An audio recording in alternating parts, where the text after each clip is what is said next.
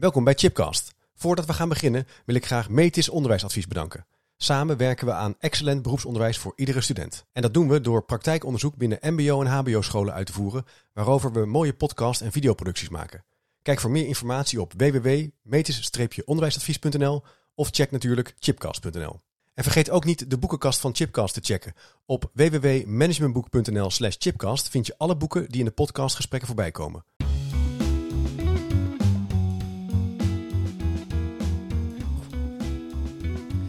Welkom bij een nieuwe aflevering van Chipcast. Een podcastserie waarin ik op zoek ga naar verrassende antwoorden en nieuwe perspectieven op vragen die mij bezighouden.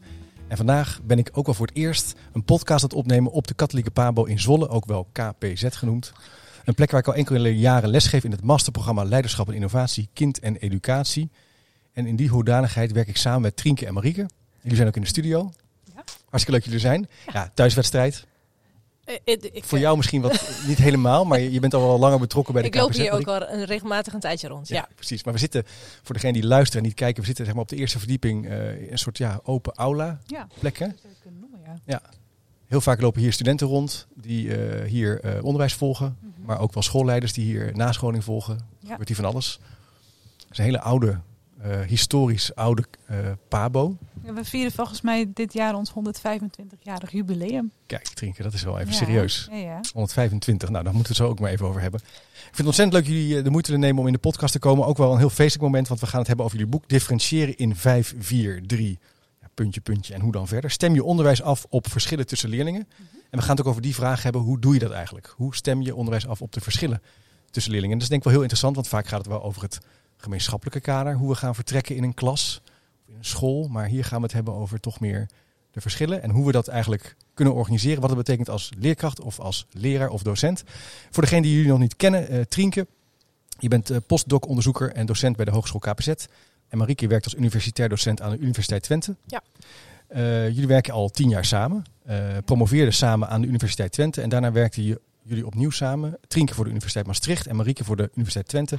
Aan een onderzoek naar differentiëren in het basisonderwijs. Waarover dus dit boek is verschenen. Ik wil een stukje voorlezen.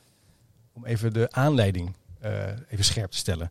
Ehm, de aanleiding voor ons onderzoek en dit boek is dat daar het is voortgekomen ligt in de praktijk. In 2016 ronden we, Trink en Marieke, een eerder grootschalig onderzoeksproject af. Waarin we ruim 100 basisschoolteams hebben begeleid bij het beter zicht krijgen op de prestaties en ontwikkeling van hun leerlingen en het meer doelgericht gaan werken.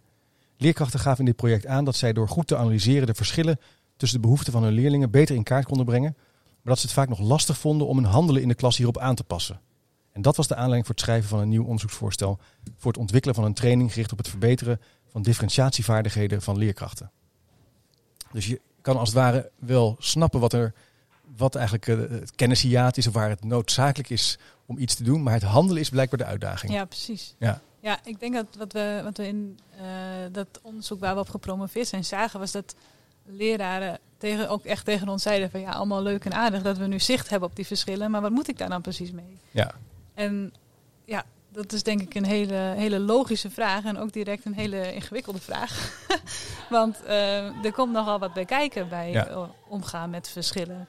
Ehm, dus ja, dat is eigenlijk de aanleiding geweest voor ons vervolgonderzoek.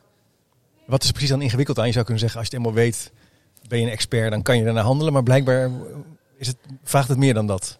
Rikke. Ja, eh, ik denk dat het grootste probleem is dat het eh, een heel ingewikkeld samenspel is van, van kennis, vaardigheden, leerlingen, de situatie in de klas, de doelen die je nastreeft, de school waar je werkt. En eh, het, het is niet, er is niet één pasklare oplossing van, dat geldt denk ik voor alle problemen in het onderwijs. Het is niet zo dat eh, in situatie A doe je B en dan is het opgelost. Het Nee. is altijd een kwestie van beredeneerde keuzes maken op basis van zo compleet en goed mogelijke informatie. En eh, alternatieven afwegen. Ja. Alleen om die alternatieven af te wegen moet je wel weten waar je uit kan kiezen. Dus je moet een heel breed handelingsrepertoire hebben en een, een heleboel verschillende soorten informatie heel snel kunnen afwegen om dan die keuze te maken die het best passend is bij wat die leerling of die groep of dat groepje leerlingen nodig Ja. heeft. Kun je een voorbeeld geven van iets wat jullie tegenkwamen? Misschien een typisch eh, discipline of vak waarvan je zegt, ja, daar, daar komt dat dan echt naar voren. Bedoel je waar, Waarin dat differentiëren eigenlijk dus eigenlijk noodzakelijk is, maar waar je de, de leraar ziet worstelen. Ik denk dat, dat iedere leerkracht eh, altijd het gevoel heeft dat hij zijn onderwijs moet afstemmen op de verschillen in de klas. Ja. En elke klas heeft verschillen. Er zitten 25, 30 kinderen in de klas. En ik denk dat het een vrij unieke situatie is als die allemaal op hetzelfde niveau presteren. Ja. Ehm, en dan heb ik het nog niet eens over de kinderen die, nou ja, de, de, de kinderen die van, vanuit passend onderwijs of, iets, of de hoogbegaafde kinderen, maar echt gewoon je gewone groep is al een groep met een heleboel verschillen. Dus Ja. Er is niet één situatie, maar iedere situatie moet je als, eh, als leraar moet je differentiëren. Dus geen dag hetzelfde. Maar ja, toch heb je wel generieke eindtermen of doelen. Of wil je een, op een dag iets bereiken. Ja. En dan, ja, kinderen, de ene, het ene kind onthoudt iets makkelijker dan de andere. De andere heeft misschien wat meer uitdaging met schrijven bijvoorbeeld. Ja, dan, dat is precies de reden waarom je daar dan dus als leerkracht Ja, iets mee moet. En wat, ik, wat je net zei, van, ik vind ik wel interessant. Dat je zei van, eh, eh, kun, je dan niet, kun je dan niet gewoon expert zijn? Of ben je dan niet opeens expert? Nou, er zijn best wel wat experts eh, in, in Nederland. En in elke school is denk ik wel een expert aan te wijzen. En dat is precies waar wij naar op zoek zijn gegaan. Dus we zijn op zoek gegaan naar wat zijn dan eh, experts op het gebied van differentiëren. Dat hebben we gevraagd bij bijvoorbeeld eh, inspecteurs of bij onderwijsbegeleiders, maar ook gewoon bij schoolleiders. Mhm. Wie ken je nu die dit heel goed kan? Eh, en daar zijn we wezen kijken. Dus daar hebben we eigenlijk ons onderzoek ook op gericht, op Ja, ja. het expertgedrag. en wat zie je dan, wat, wat zie je een expert dan doen? Kun je een voorbeeld geven? Van, Het, is, het is wel mooi dat je zegt, wat zie je een expert doen? Want eh, er komen ondertussen al- allemaal studenten binnen die ons heel angstig aankijken. die precies hier moeten zijn. Ja, ik ga hem gewoon weer aanzetten. Mhm. Ze werden kort even onderbroken door een horde IB'ers die hier een opleiding volgen. Die moesten allemaal inloggen. Is de realiteit van vandaag. En zonder computer kom je nergens. Maar we hadden het over hoe je die verschillen. Dus eh, hoe je, zeg maar, eh, dan ben je expert. Maar wat betekent dat dan om expert te zijn en tegelijkertijd de verschillen in die klas te zien en daarna te handelen? Ja. Dat was volgens mij hoe we. Ja, en je vroeg weer- volgens mij, wat Ja. zag je dan bij die experts? Ja. Want Trinke Ja. vertelde, wij zijn bij experts die door allerlei verschillende eh, kanalen eh, werden aangedragen in de klas geweest. En eh, het leuke is dat het eigenlijk helemaal niet zozeer ging om wat we in de klas zagen, maar eh, in het gesprek daarna. Dus we gingen vervolgens, we, we kwamen in die klas, we, we, deden dat eerste onderzoek op het gebied van rekenen. Dus we observeerden een rekenles en die filmden we ook. En eh, na afloop gingen we dan met die leerkracht die opname terugkijken en eigenlijk gewoon vragen: vertel eens eventjes, wat gebeurt hier? Wat doe je? Eh, waar, en niet eens zozeer waarom doe je dat, maar gewoon kun je daar eens wat meer over vertellen? En nou, dan ging zo'n leerkracht uitleggen van nou, eh, ik zie dat dit, of eh, het valt me op dat dat, of ik had bedacht zus, of ik was van plan zo, maar ik zie nu dat dit. En eh, daardoor werden al die impliciete beslissingen die zo'n leraar gedurende zo'n les neemt, eh, heel erg duidelijk. En door dat bij heel veel experts meerdere keren te doen, bij elk van die leraren waren er twee keer in de klas, dus op twee achtereenvolgende dagen. We hadden er tien, elf denk ik. Ja, de eerste sessie hadden we er inderdaad een stuk of elf. Ja, en eh, we gingen dus kijken wat, er, wat de overeenkomsten waren in die, nou ja, beslisprocessen bij die leraren die te maken hadden met het omgaan met de verschillen tussen hun leerlingen of Ja. het in kaart brengen van de behoeften. En toen kwamen we er eigenlijk ook heel snel achter dat het ook nog veel meer was dan wat er in die les gebeurde. Dus die leerkracht vertelde dan dat ze iets deed omdat in de vorige les iets anders was gebeurd. Of omdat in de serielessen voorafgaand aan deze les iets was opgevallen. Of omdat op basis van een schaduwtoets voorafgaand aan het blok was gebleken dat deze groep leerlingen deze voorwaardelijke doelen nog niet beheerste. Dus er waren zoveel verschillende aspecten die een rol speelden en allemaal tegelijkertijd in die les bij elkaar kwamen. Dat we ook heel snel zeiden, het differentiëren tijdens de les, dat, dat is helemaal niet alleen tijdens de les. Daar heb je die vier fases voor nodig. Die periodevoorbereiding, waarin je de basis legt. Die lesvoorbereiding, waarin je een concretere uitwerking maakt. Die lesuitvoering, waarbinnen je door constant te monitoren, door de hele tijd nog weer eh, nou ja, dingen aan te passen, eh, dingen af te stemmen, uiteindelijk ervoor zorgt dat wat je tijdens die les doet, ervoor zorgt dat die leerling die doelen behaalt. Elk van die leerlingen.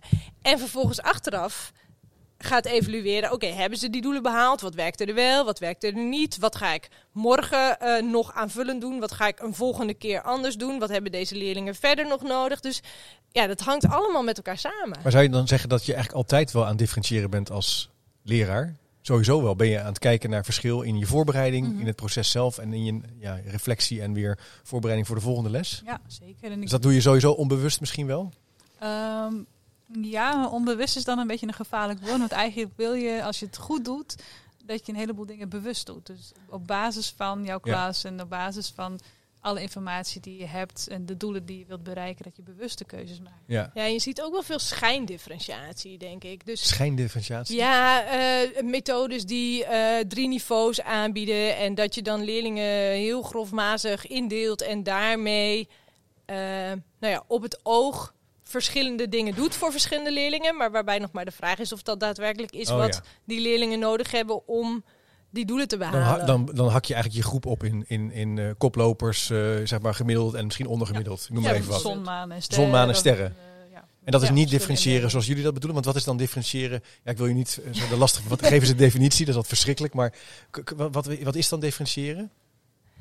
Ik zou zeggen, beredeneerde keuzes maken met het eh, overkoepelende doel in je achterhoofd. Dus, Ja. En dan denk ik ook dat het goed is om te benadrukken dat die doelen, eh, dat, dat kan veel breder zijn dan een cognitief doel voor een specifieke les. Het gaat er ook om wat wil je met die leerlingen bereiken? Wat is het grote plaatje waar je naartoe werkt? En hoe zorg je dan dat de keuzes die je maakt voor die leerlingen in dat licht Ja. betekenisvol zijn?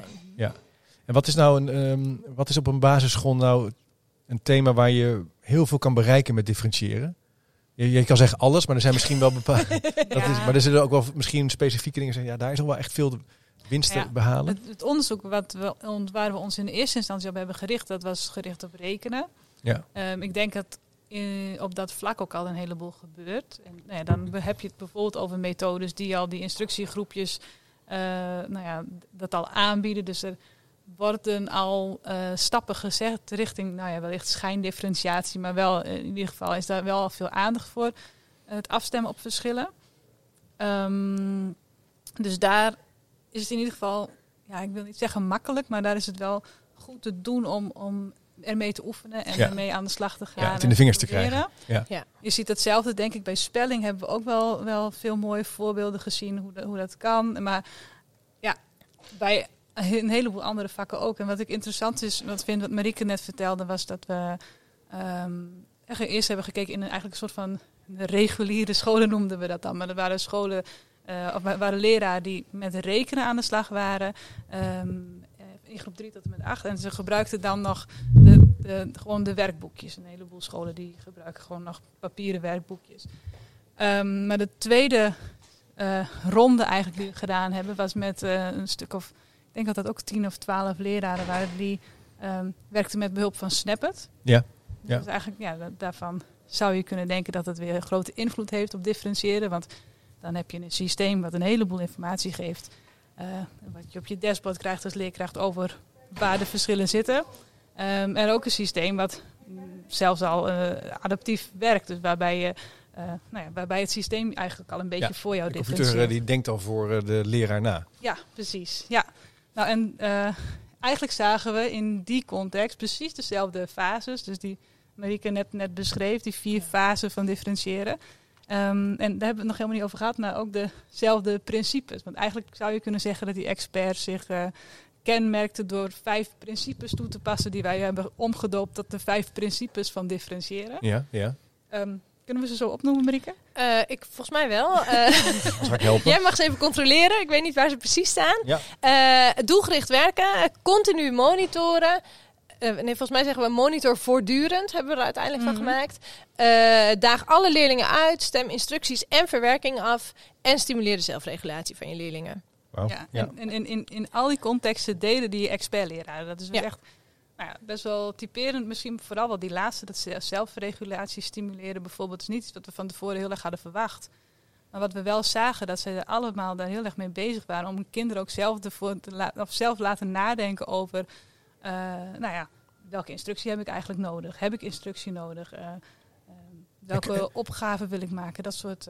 Dus kinderen laten nadenken over, goh, ik vind dat vermenigvuldigen van tientallen of honderdtallen vind ik ingewikkeld. Ik ga nog even in de Snapit de extra instructieles doen voordat ik mijn lesjes ga doen en Ja, ga oefenen. dat en dat, dat- moet ik bedenken voor de volgende keer, want Dat je dat eigenlijk van kinderen gaat verwachten dat ze in groep 7 dat zouden kunnen. Ja, en dat je als leerkracht dat doen. inderdaad heel erg uitdraagt. Het gaat ook, maar, maar je ziet dat dus in alle contexten eigenlijk. Dus Ja, en jij zegt groep 7, maar Ja, ik we noem maar hadden, even ook, wat, hoor, we hadden maar- inderdaad ook een voorbeeld van een leerkracht die deed het juist in groep 3 al. Die zei, jongens, jullie kunnen zelf, eh, we maken, ik, ik geef basisinstructie, vervolgens eh, maakt iedereen een aantal opgaven en dan geef ik verlengde instructie voor wie denkt dat hij dat nodig heeft. En eh, kinderen kunnen dat zelf inschatten. En wat ik het mooie eraan vind, is dat als je het hebt over dat stimuleren van die zelfregulatie, dan eh, zijn heel veel leraren misschien bang om hun leerlingen helemaal los te laten. En dat is ook nadrukkelijk niet de bedoeling. Het is Nee. niet zo dat je je leerlingen eh, daar volledig verantwoordelijk voor maakt. Het is dat je ze daarbij ondersteunt en dat je ze daarbij helpt. En Ja. dat je leerlingen bijstuurt waar nodig. En dus ook dan, of misschien zelfs juist dan, eh, heel goed blijft monitoren. En kijkt of die leerling inderdaad eh, een keuze maakt waarvan jij verwacht dat dat een passende Ja. is. En de ene keer stuur je hem wel bij en de andere keer niet. Maar ook dat is weer een afweging die je maakt. Het is ook, eh, je vraagt ook wel wat van kinderen om daarover te kunnen nadenken. Dus dan zit je in groep 3, dan, eh, dat is al een best wel grote sprong.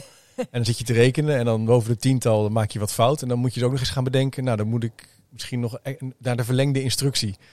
Als je dat woord kan je niet schrijven. Dat is, dat is ook wel ingewikkeld. Je vraagt ook wel wat Ja, van die kinderen. ja, ja, ook in groep 7, hè, dan zie je het ook. Mhm. Het is, eh, natuurlijk ga je niet in die taal misschien, maar eh, is dat, kunnen we dat van kinderen vragen? Er zijn ook mensen die zeggen, ja, dat is misschien een brug te ver hoor. Eh, Nou, ik denk dat dat weer heel erg afhankelijk is van hoe je dat als leerkracht doet. Dus hoe je daar met, als leerkracht mee Mm. omgaat. ja. En als Ehm, school. En als school, ja. Dat je Ja. er goede afspraken over maakt. Dat er een soort van doorgaande lijn in zit. Nou, eigenlijk zie je het al bij kleuterleerkrachten. Die kunnen dat al heel goed. Ja. Mijn, mijn eigen dochter zit nu in groep 1 nog maar net. En die moet nu al bedenken of ze in de bouwhoek wil. eh, of Ja. dat ze, nou ja, Ja.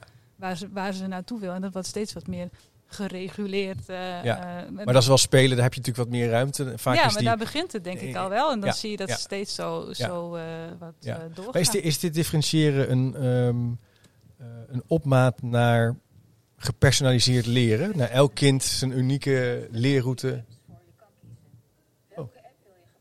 Oh, dat is mijn Siri. Sorry. Nou, die doen we even opnieuw. Ik heb een nieuwe iPad. En die iPad die wil af, gaat nu gewoon de radio aanzetten. Sorry, we gaan door. Nee, wat ik wilde vragen, en dat vind ik wel een, een, belangrijke, wezenlijke vraag. Is dit, is dit differentiëren de opmaat naar voor ieder kind zijn eigen leerroute, afgestemd op zijn eigen behoeften, zijn instructie, dat hij helemaal gaat leren nadenken over zijn, zijn leerstijl. Nou ja, je kan daarin helemaal, je kan er echt een kant op gaan, waar heel veel eh, docenten en leraren van denken, oh my god, dat is misschien Ja. juist niet wat we willen. Ja, nee, Nee. dat is ook juist niet wat wij bedoelen. Nee, oké. Nee. In ieder geval, het is wel. We hebben ook gekeken naar ehm, scholen die eh, eh, in ieder geval de ambitie hebben om gepersonaliseerd leren aan te bieden. Ehm, en daar, eigenlijk zagen we daar ook dezelfde fases en dezelfde principes voorbij komen. Dus, dus daar doen ze dat ook. Ja, dus die, die, die, die vier fases en die principes, die kan je daar kan je eigenlijk Ja, op elk schooltype Eigenlijk Ja. overal, leggen. overal Dat is natuurlijk, opleggen, ja, ja, oké. Ook ja. in het voortgezet onderwijs zien we dat, eh, ook bij kleuteronderwijs. Eigenlijk op allerlei verschillende vlakken hebben we dat nu onderzocht. En zien we die vijf fases, vier principes Hm. terug. Andersom. Eh sorry, vijf principes, vier fases terug. Ehm, eh, wat was je vraag? De, of het ge, oh, Ja, gepersonaliseerde? ja. Ehm, nou, we hebben daar wel vaak discussies over gehad. We zeiden, daar moeten we niet te veel over hebben, want dan kun je een podcast op zich eh, Makkelijk. Ja. daaraan besteden. Maar het is nadrukkelijk niet, niet zo dat je, als je het goed differentieert, dat je dan standaard gepersonaliseerd onderwijs Nee. geeft. Dat Nee. gepersonaliseerd onderwijs de meest ideale vorm van differentiëren is. Dus klassikale instructie kan nog steeds het uitgangspunt zijn van een school. Absoluut. EDI, Montessori, eh, ja. Ja. Dalton. Je kan er alle, eigenlijk elk concept bij gebruiken. Ja. En het helpt je vooral om die verschillen tussen die kinderen in de klas beter te zien en er beter naar te handelen. Ja, en ik denk ook wel dat het eh, gepersonaliseerd gaat natuurlijk heel erg uit van het individu. Terwijl we juist bij die experts zagen dat ze ook de groep als geheel als uitgangspunt nemen. Dus het Mm. gaat er juist niet om dat elke leerling iets doet dat voor die leerling optimaal is. Op zijn eigen plekje, met zijn eigen device of met zijn eigen boekje. En eh, ga je gang. Ja. Maar juist eh, zoeken naar die gemeenschappelijke basis, eh, aangepaste doelen gerelateerd aan het doel van de groep als geheel, eh, de, de les gezamenlijk starten, gezamenlijk afsluiten, combineren van inzichten van leerlingen die misschien met verschillende doelen of misschien met verschillende manieren van verwerking bezig zijn geweest, maar juist ook dat gezamenlijk leren wel als uitgangspunt blijven houden. Dus ik denk dat de, de, de, de principes en de fases zagen we terug in scholen waar nou ja, gepersonaliseerd of richting gepersonaliseerd onderwijs werd geboden. Maar ons streven. ja, we hebben, ja, dat is misschien sowieso lastig om te zeggen. We hebben dit onderzocht en we hebben hier nou ja, praktijkaanbevelingen op basis Ja. van ons onderzoek. Het is niet zo dat wij hier een statement mee zouden willen maken en zouden zeggen: dit is hoe het moet. Eh, juist niet. Dit zijn handreikingen voor hoe het kan en hoe je, hoe je jezelf eh, nou ja, misschien kunt sturen om beter beredeneerde beslissingen te nemen. Maar niet om eh, te zeggen: iedereen moet eh, zus of zo. Nee. Nee. En dus- ook inderdaad niet richting je Nee. moet gepersonaliseerd. Nee, oké, mooi. Fijn om die, om die eh, nuancering ook in die eh, middenweg in zekere zin. Hè? eh, Mhm. de, de radicale middenweg misschien wel. De beste, misschien wel de beste weg. En er zijn ook best wel veel eh, leraren, eh, docenten, ook in het beroepsonderwijs, die denken, ja, hoe moet ik hier nou mee aan de slag? Dus het differentiëren klinkt mooi, maar inderdaad kan ook een soort schijndifferentiëren zijn. Je noemde al even die bouwfases. K- Kunnen we daar eens langslopen? Van als je nou aan het luisteren bent en denkt, ja, ik wil hier wel eens mee een start mee maken. Jullie zeggen al iets heel belangrijks net in het voorbeeld. Het begint niet in de les, maar het begint eigenlijk ervoor al. En misschien daarvoor alweer, de week daarvoor en misschien wel een Mhm. jaar daarvoor. Hoe, waar zouden we moeten starten als je hiermee aan de gang wil gaan? Nou, ja, als je het hebt over, over de fases, eh, dan, dan start je met een periodevoorbereiding.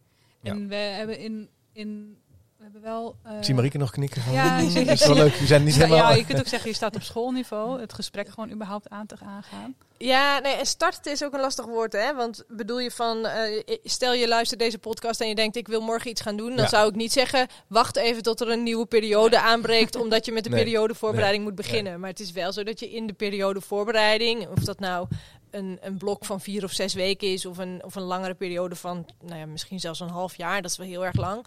Eh, het gaat er wel om dat je op een gegeven moment de, de balans opmaakt en zegt waar staan mijn leerlingen nu? Wat, wat weet ik van wat ze nodig hebben, van wat ze lastig vinden, waar ze tegenaan lopen, ehm, Waar wil ik naartoe? waar wil ik naartoe en eh, hoe ga ik dat in grote lijnen dan vormgeven? Hm. En tegelijkertijd is dat ook altijd weer een, ja, moeten we even, is het ook altijd wel weer lastig, want ehm, ja, die kinderen die, die komen je klas binnen aan het begin van het schooljaar. We hebben wel heel vaak, nou, discussies is een groot woord, maar nou met leerkrachten van wat doe je met de overdracht? Welke informatie van je voorganger eh, wil je wel of niet gebruiken? Nou, Ja. dat is een heel erg, eigenlijk al een heel lastige vraag. Want op het moment dat je als leraar zou zeggen van ja, die, die voorganger die kan heel erg f- gebiased zijn. Die, die kan best van bepaalde leerlingen veel te lage verwachtingen hebben. Dus ik wil dat allemaal niet weten. Ik ga zelf die leerlingen leren kennen. Eh, ik kijk naar objectieve toetsgegevens. Maar ja, die toetsgegevens komen ook ergens vandaan. Dus het is niet zo dat als eh, dat een toets informatie geeft die, die niet dat hele voortraject van die leerling meeneemt. Dus Het je zegt moet ook wat over degene die toetst. Juist, het zegt Ja. iets over diegene die toetst. Ja. Maar het zegt ook, is ook als je zegt, nou we gebruiken een heel erg eh, gestandardiseerde toets. En mijn voorganger had misschien veel te lage verwachtingen van die leerling. Ja, dat die leerling dan slecht presteert op die toets. Komt misschien wel omdat die voorganger daar te lage Ja. verwachtingen van had. En niet genoeg zijn best heeft gedaan om die leerling wel eh, tot ontwikkeling te brengen. Dus het is altijd. Ja, ja, die leerlingen die komen altijd met zoveel bagage in je klas. En de vraag is, wat, wat kun je daar goed van in beeld brengen? En hoe ga je dat doen? En hoe ga je dat wegen? En hoe ga je tegelijkertijd ehm, weer ambitieus... En ik denk dat dat de kern misschien is. Dat ambitieus zijn voor alle leerlingen. En hoge verwachtingen hebben van alle leerlingen. En zorgen dat je eh, doelen stelt die ambitieus blijven. En niet eh, te veel naar beneden bijstellen. Eigenlijk helemaal niet naar beneden Nee, bijstellen. dus Want- hoge doelen. Niet te, ja, dus dat is ook wel een spanning. Wel- Welke data gebruik je wel? Welke informatie gebruik je wel? Hoe, hoe leg je dan vast wat je gaat doen? Dat in, in de aanloop. Kunnen we dat zo zeggen? Ja. Ja, en, en, dan, en dan begint de les. Eh, en wat zou je in de les... Zijn er dingen die in de les die jullie hebben gezien... wat goed kan werken... eh, om dus eigenlijk ja, betekenis te geven aan dat differentiëren? Een heleboel. nou, ik denk dat, dat je dan, eh, dan wel weer die vijf fases er- erbij kunt pakken. Dus, de, Ja. dus dat doelgericht werken. Ik, de, alle leraren die we in die expertsessies hebben gezien, die hadden altijd het doel voor ogen. Dus elk uitstapje wat ze maakten, elke uitleg die ze gaven, die was gericht op dat doel. En dat doel, dat, ehm, dat dragen ze ook echt uit naar leerlingen. Dus leerlingen zijn ook op de hoogte van wat van ze verwacht wordt en waar ze naartoe werken. Ehm, en, en als een leerkracht, ja, die, ze monitoren eigenlijk gewoon de, he- de Ja. hele tijd. Het is niet zo dat ze even op een dashboard kijken of eventjes een rondje Nee. lopen, maar ze kijken naar hoe kinderen kijken. Ze kijken naar of iemand de hele tijd naar de wc gaat, of iemand uit het raam zit te kijken. Of iemand op het eh, plafond zit te tellen. te- Of ja. echt ja, hele kleine dingetjes, maar tegelijkertijd ook heel gericht en bewust. En ik denk dat we dat ook wel. Nee, bijvoorbeeld de wisbordjes, die zie je heel vaak. Er Ja. zijn heel veel scholen die hebben met wisbordjes. Je kan wisbordjes inzetten om leerlingen te activeren. Dus eigenlijk zien we dat heel veel leraren een wisbordje gebruiken om te zorgen dat alle leerlingen meedoen. Want iedereen moet iets op dat bordje schrijven. Maar daadwerkelijk kijken naar wat die leerlingen op dat bordje schrijven. eh, daar consequenties aan verbinden, omdat je een vraag hebt gesteld waar je Ja, daadwerkelijk ja. informatie mee krijgt en dan daar vervolgens weer iets mee doen, dat is wel een stap verder. Ja. Dus Ja. het is dus ook een moment dat je, nou ja, toetsmoment klinkt zo zwaar om te checken. Snappen de kinderen de tafel van 7, 8, 9 en 10? Mhm. Komt het allemaal goed door? Eh, of welke kinderen schrijven wel langzaam op of maken fouten? Kan ik die later even erbij halen? Moet ik daar misschien verlengde instructie voor aanbieden? Ja. Ja. Of eh, nou ja, iets Ja, anders je voor bent dus bedenken? eigenlijk echt de hele tijd heel hard aan het nadenken. Dus, het is, eigenlijk- dus Ja. maar dat is dus een constant eh, eh, checken, Ja. eh, uitleg, eh, samen doen, voordoen, Mhm. checken of ze het, of ze het eh, ja, in het snotje hebben en weer verder gaan. Ja, En dat is eigenlijk wat je steeds wil proberen te doen in die ja, fase van lesgeven. ja, Ja. en Dus het, is, het paradox is dat differentiëren ook best wel groepsgericht is in zekere zin. Of voor mij is dat wel een inzicht. Je kijkt dus ook wel echt naar, de- naar het geheel. Ja, Ja. zo. Ja, ja zeker. Ja. Ja absoluut. En, ja, juist die hele... Of het zijn, zijn mijn woorden hoor. Ik weet niet of je dat zelf zo... Nee, maar ik denk wel dat, ik denk wel dat je inderdaad... Nou ja, wat, wat Marieke eerder ook zei, je wilt die groepen er in ieder geval ook allemaal bijhouden. Dus als je Ja. bijvoorbeeld hebt over de eh, sterkere leerlingen, oh ja, mag je niet, niet zo zeggen, maar de, eh, de Ja, leerlingen die- die, de doelen sneller halen. Mag je dat niet meer zeggen tegen? Nou ja, Het is wel interessant dat, inderdaad dat, dat je... Dat- je sterkere rekenaar Ja, zeggen ja, we precies, wel, maar op een gegeven moment probeerden we dat in het, eh, in het boek hebben we geprobeerd om het Ja. in ieder geval Ja. Goed op te schrijven. We hebben gezegd de, leer, de leerlingen die verrijking nodig hebben van een leerkracht. Ja. Want de dan laat het ook direct weer zien dat je als leerkracht daar iets mee moet doen. Dus. Ja, precies. De verrijking ligt bij de leraar. Ja. En, en niet, een, niet een soort oordeel van, nou, dat kind is heel dom. Zeg, ik spraak te veel plat, dat Ja, zeg je niet. maar zo zou je, dat zou je kunnen interpreteren. Ja, of dat kind is heel slim. En in, dit geval hebben we het, als je het over, over, over die kinderen hebt, Ja, ehm, dan eh, is het juist ook belangrijk om die erbij te halen. En Je Ja. ziet dan, ja, we hebben ook wel eh, lessen gezien waarbij die kinderen eh, uit de klas werden, eh, in- de gang bijvoorbeeld aan de slag mochten. Ja. Eh, met iets totaal anders. Ja, ja. Waarvan de leraar geen idee had wat eigenlijk. En Nee. ja, dat is... Mijn middelste zoon zei laatst heel trots. Ja, ik mocht op de gang werken de hele middag. Ja. Hij zit op een Montessori school. Ik zei, wow, is dat niet, eh, niet de bedoeling? Nee, nee, nee, zei hij. Als, we, als je goed kan werken, dan mag je bij ons op de gang werken. Dan kan je eh, zelfstandig eh, blijkbaar een eh, nou ja, rekenwerkje doen. Of aan een Ja. planning werken in dit geval. Ja, ja Dus, dat, eh, en dat kan ja, natuurlijk. Hè? ook. Dus het, Ja. Maar, het is het, maar de, De vraag is of je dan als leraar nog kan monitoren of die leerling daadwerkelijk Ja, iets eh, relevants aan het doen is. Ja. En wat we ook zien is dat die leraar, de, bijvoorbeeld de, eh, we hebben een, een vragenlijst afgenomen bij heel veel leraren over eh, verschillende aspecten van, van het aanpassen van je onderwijs. En we zien dat leraren dat ook heel moeilijk vinden om die eh, Juist die hoogpresteerders uit te Ja. dagen of om verrijkingswerk te bieden. En dat dat heel vaak in een soort. nou ja, buiten de klasfaciliteit Ja. wordt geregeld. ja. Maar als je daar geen zicht op houdt, dan kun je ook die leerlingen er niet bij betrekken. Terwijl we bij die experts bijvoorbeeld zagen dat ze heel bewust bepaalde opgaven uit het verrijkingswerk selecteerden voor die groep leerlingen die dat verrijkingswerk eh, aankon voor die les. En daarmee zorgde dat die link gelegd kon blijven worden. Dus dat ze ook in de klassikale afsluiting konden zeggen: Oké, we zijn met dit doel bezig geweest met de klas. En wat is jullie verrijkingsdoel dat je daarmee hebt gedaan? Zodat die samenhang heel duidelijk bleef. Ja. En dat die leerlingen ook nou ja, gekoppeld bleven aan Ja. de klas. Dat blijkt toch wel voor leraren moeilijk om dus die kinderen, studenten of leerlingen die meer aan kunnen te bedien- bedienen. Maar ook misschien die, aan, die, die het lastig hebben om een bepaald streefniveau te halen. Of die lastig, last hebben om bepaalde, nou noem maar even rekenen, ja, onder de Ja, knie te krijgen. Om die erbij te halen de- de- in die hele klas. ja, in die hele klas. Maar ik denk dat dan de, die, de hoogpresteerders nog lastiger zijn dan de wat lager presteerders. Ja? Want, Althans, dat is, is in ieder geval wat zij, wat ze aangaven. Maar, hoe kan het, maar waarom, dat, wat ik hier niet aan snap is dat, hoe kan dat nou als we weten dat er zoveel kinderen die streefniveaus niet halen, dat ze dat dan zeggen? Want dan zou je ook kunnen zeggen, dat klopt toch niet? Want er zijn heel veel kinderen die blijkbaar niet die die gemiddelde streefniveaus halen. Dat ze dan toch denken dat ze blijkbaar die kinderen die meer kunnen niet bereiken. Ik denk dat dat alles te maken heeft met allebei. handdelings, handelingsrepertoire. Ja. Dus dat er een. Dat, eh, maar misschien Dat al ze gewoon niet in weten de- wat ze moeten doen. Nee, ze misschien weten al in wel, de opleiding al een heleboel handelingsrepertoire, of een heleboel, maar in ieder geval al een aantal handvaten krijgen. Hoe zorg je ervoor dat je die, die leerlingen erbij krijgt? Eh, misschien Oh, ja, ben je daar zo. ook meer op gericht. daar ben je Nou meer ja, op gericht. misschien is dat, eh, als je over de hele morele kwestie van kansengelijkheid hebt, ook wel even een heel belangrijke voorwaarde. Maar Ja. dat is wel iets waar je, waar je het ook bijvoorbeeld op schoolniveau over moet hebben. Ja. We hebben een voorbeeld in ons boek over een team waar, waar daar oneenigheid over was. En pas door in gesprek te gaan over, oké, wat vinden we belangrijk? Hoe pakken we dat aan? Hoe verdeel Ja. je je aandacht? Ja. Ja, dan, dan pas kun je daar met elkaar keuzes in maken en zeggen: Oké, hoe, hoe gaan wij dit ja, indelen? Of, of Nou, ondertussen komt er een complete groep Pabo-studenten voorbij lopen. Dit is toch de toekomst. Dus we hopen Ja. maar dat zij ook dit gesprek Ja. voeren. Over, maar dit is wel een heel belangrijk punt, vind ik. Mhm. Over van, eh, hoe bedien je dus eigenlijk die groep? Hoe kijk je eigenlijk überhaupt naar onderwijs? Eh, en, en, en jij zei eigenlijk net van, ja, soms word je dus misschien wel meer, krijg je meer les in hoe je de zwakkere kinderen, noem ik even tussen aanhalingstekens, moet bedienen. En niet zozeer de kinderen die makkelijk leren. En Hoe er zal vast ook aandacht voor zijn hoor. Ik wil niet mijn collega's eh tekort doen. Nee, nee, maar goed, we proberen ook even spanning, een, een- even een punt eruit te halen. Want dat was wel, dan kom ik nog op een vervolg meer, een- inderdaad een morele kwestie of een soort filosofisch punt misschien wel uit. Onderwijsfilosofie, eh, ook een Mhm. vak. Ehm, want in jullie voor, het voorwoord is geschreven eh, door een vakgenoot. eh, professor Dr. Eddy Denissen, bijzonder hoogleraar sociaal-culturele achtergronden en differentiatie in het onderwijs aan de Universiteit Leiden en universitair hoofddocent aan de Radboud Universiteit. En die zei ook al van ja, kan ehm, eh, dat differentiëren ook niet een risico zijn in zekere zin?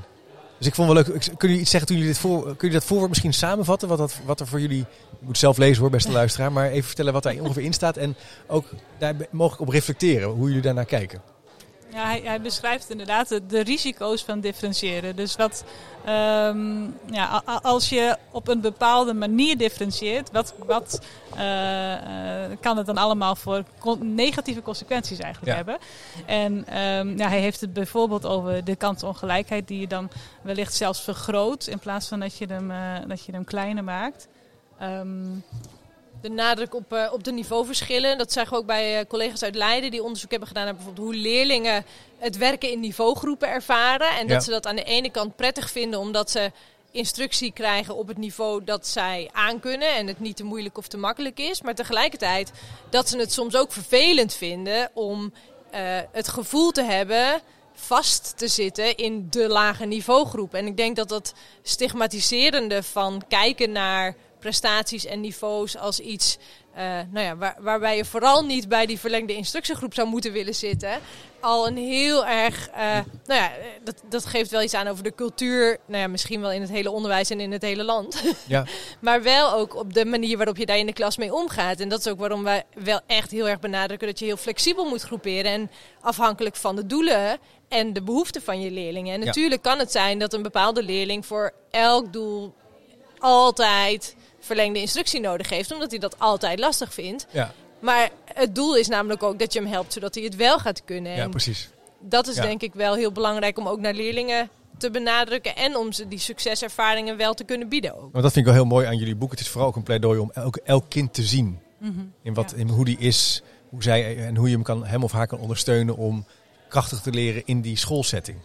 Eh, en, en, en die schijn, schijndifferentiatie eigenlijk te voorkomen. Maar het echt even een stapje hoger te, Ja. te tillen. En dus eigenlijk het voorwoord van, van Danny te proberen te voorkomen. Ja, precies. Ja, Maar het is wel een we provocatieve- gericht, Ja, provocatieve. Ik vind het ook wel gewaagd en, en sterk dat jullie dat hebben opgenomen in het boek. Want dat maakt ook dat je zeg maar, eh, ook de dia- uitnodigt tot dialoog en verdieping in plaats van tot een tegenstelling. Ja. Eh, en dat zei je natuurlijk net in de podcast ook al. Het is zeker niet de bedoeling om richting gepersonaliseerd onderwijs te, te gaan, maar meer. Dat mag je wel doen als je eh, dat mag je doen, maar, maar je kan daarboven hangen en eigenlijk op die met die bouwstenen en die uitgangspunten kijken naar hoe je eigenlijk in je les Mhm. doseert en lesgeeft. Zo, zo kom je mooi bij de, bij de laatste drie in onze titel van het, eh, Ja, van het boek. moet je even vertellen, ja. Ja, het, het, boek is getiteld Differentiëren in 5, 4, 3. Nou, 5 hebben we het over gehad, dat zijn die principes. En 4 hebben we het over gehad, dat zijn de fases. Maar 3, dat zijn de, ja, wij noemen dat de drie B's eigenlijk. De- het gaat erom dat je als, als leraar bewust beredeneert en betekenisvolle keuzes maakt. Dus eigenlijk Ja, we hebben ook wel eens gezegd, hè Getsy, je moet de hele tijd nadenken. Dat was de ondertitel. We hadden een werktitel, dat was eh, differentiëren, eerst denken, dan doen. En dan als ondertitel Get Verderrie nadenken. Maar dat is hem niet geworden. maar, het zit, maar het gaat er wel om dat je elke keer gegeven de context en gegeven de doelen die je wilt bereiken, eh, nadenkt over ja, waar, hoe ga ik dat dan doen? En, Ja. en welke, overal de hele tijd keuzes maakt. Ik moet even denken aan de, de drie boze B's. Oh, de boze beest. Ja, collega, vak- vakgenoot Hans Vermaak heeft een, een stuk geschreven en ook in zijn boek komt dat naar voren. De, de drie B's die zeg maar professionals demotiveert om te leren als hè, zijn eh, bazen, bureaucratie en beleid. En hij draait het om naar de vrolijke, drie vrolijke V's. Vakuitoefening, vakontwikkeling en vakgenoten.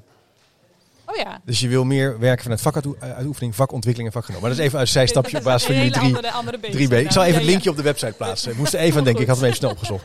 Nou, superleuk. Ik vind het ontzettend eh, boeiend om met jullie hierover in gesprek te gaan. Wat ik echt merk, eh, ook nadat ik het boek heb gelezen, het nodigt ook uit, mij in ieder geval, om een soort principieel gesprek te voeren over hoe je eigenlijk kijkt naar onderwijs. Ik denk dat dat ook heel krachtig is met dit boek, dat het eh, onderzoeksmatig is onderbouwd.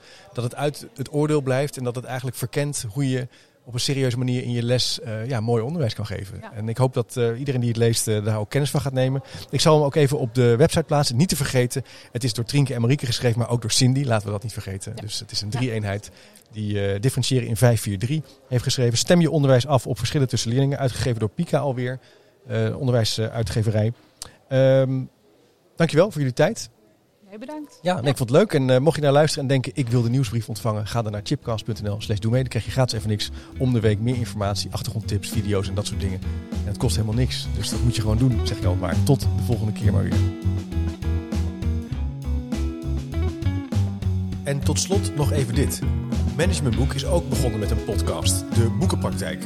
Elke twee weken onderzoekt presentator Willem van Leeuwen samen met auteurs en praktijkgasten hoe de theorie van managementboeken aansluit bij de soms weer barstige praktijk. Beluister de Boekenpraktijk via je favoriete podcast-app of ga naar www.managementboek.nl/podcast.